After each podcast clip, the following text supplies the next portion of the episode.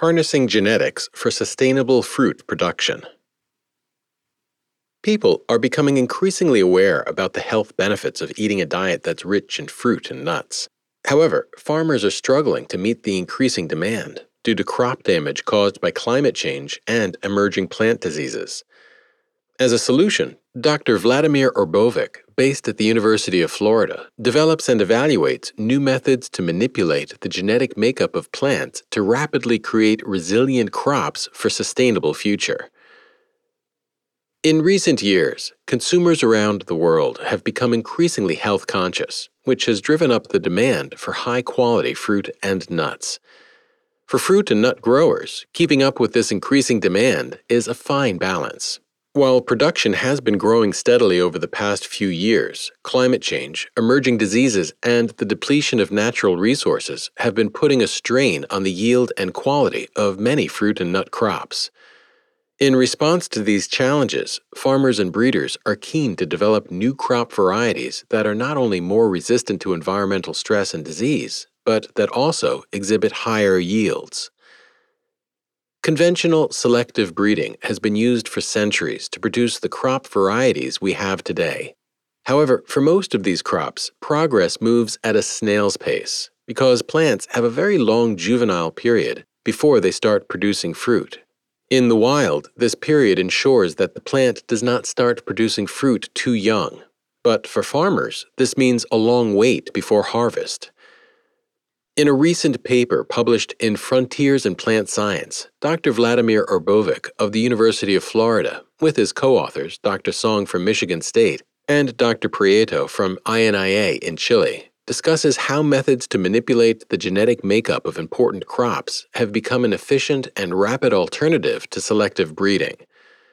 These methods allow breeders to introduce specific genes into crops in a much shorter period of time Recent success stories include plums that are resistant to plum pox and apples that don't go brown. Plant genetic engineering has become one of the most important tools in the modern crop breeding. This approach is particularly valuable if it is difficult or impossible to introduce a desirable trait through selective breeding methods.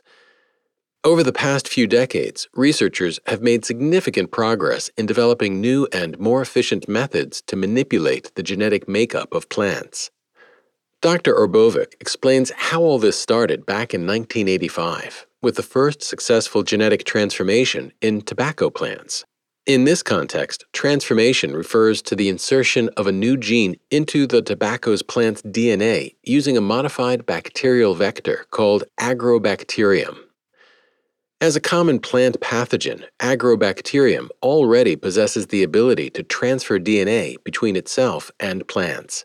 Motivated by the success achieved with tobacco plants, several research groups around the world developed new transformation protocols for a variety of fruit and nut crops, including apple, pear, plum, cherry, grapes, walnuts, kiwi fruits, citrus, chestnuts, and blueberry.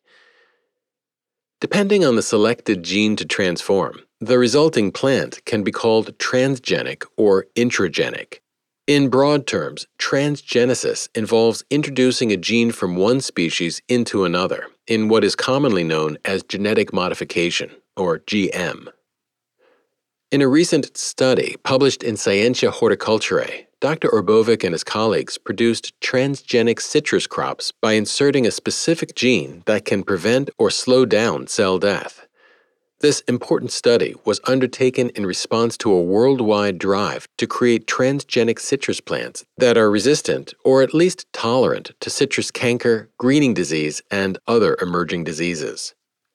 The team found that adding one or more copies of the gene improved the plant's survival when under attack by a disease causing virus or bacteria, and slowed down the process of stress induced aging.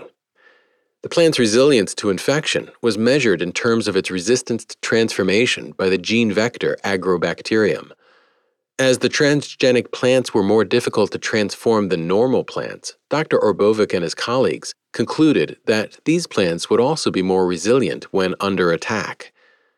To test the impact of environmental stress on their new plants, the researchers cut small branches, placed them in water, and observed them in time.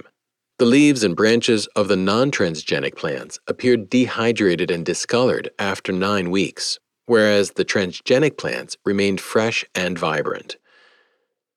Dr. Orbovic and his colleagues hope that their new transgenic plants could become a solid foundation to develop stress tolerance and disease resistance in citrus plants.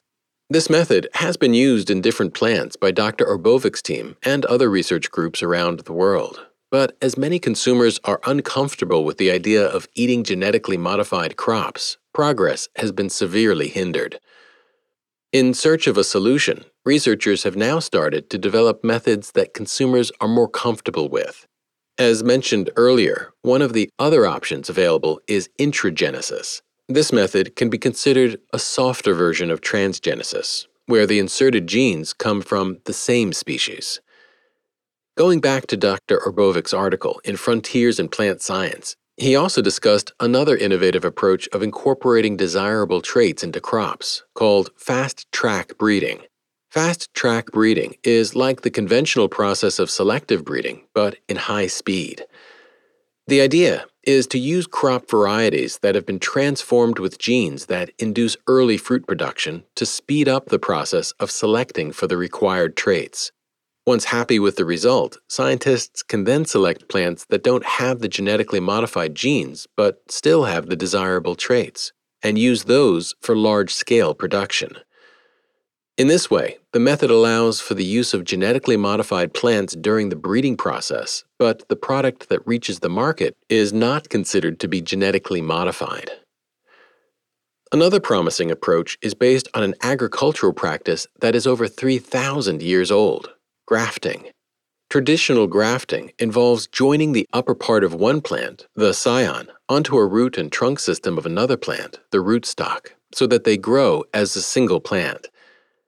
In his paper, Dr. Orbovic describes how researchers now use grafting with a twist. Developed in the 1990s, transgrafting combines this old practice with new technology in this case, the rootstock is genetically engineered to endow the whole plant with resistance to a particular disease, but the fruits produced are not actually genetically modified themselves.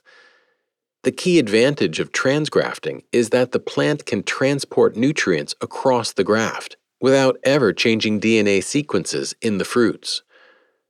For the past five years, many research groups, including Dr. Orbovic's team, have started using a revolutionary gene editing technology called CRISPR to manipulate the genetic makeup of plants with a precision never seen before. This technology can recognize and alter specific DNA sequences without affecting the rest of the plant's genetic material. Importantly, CRISPR simply edits the plant's DNA and does not introduce genes from other organisms. This novel approach is still in its early stages, but initial studies are pointing in the right direction.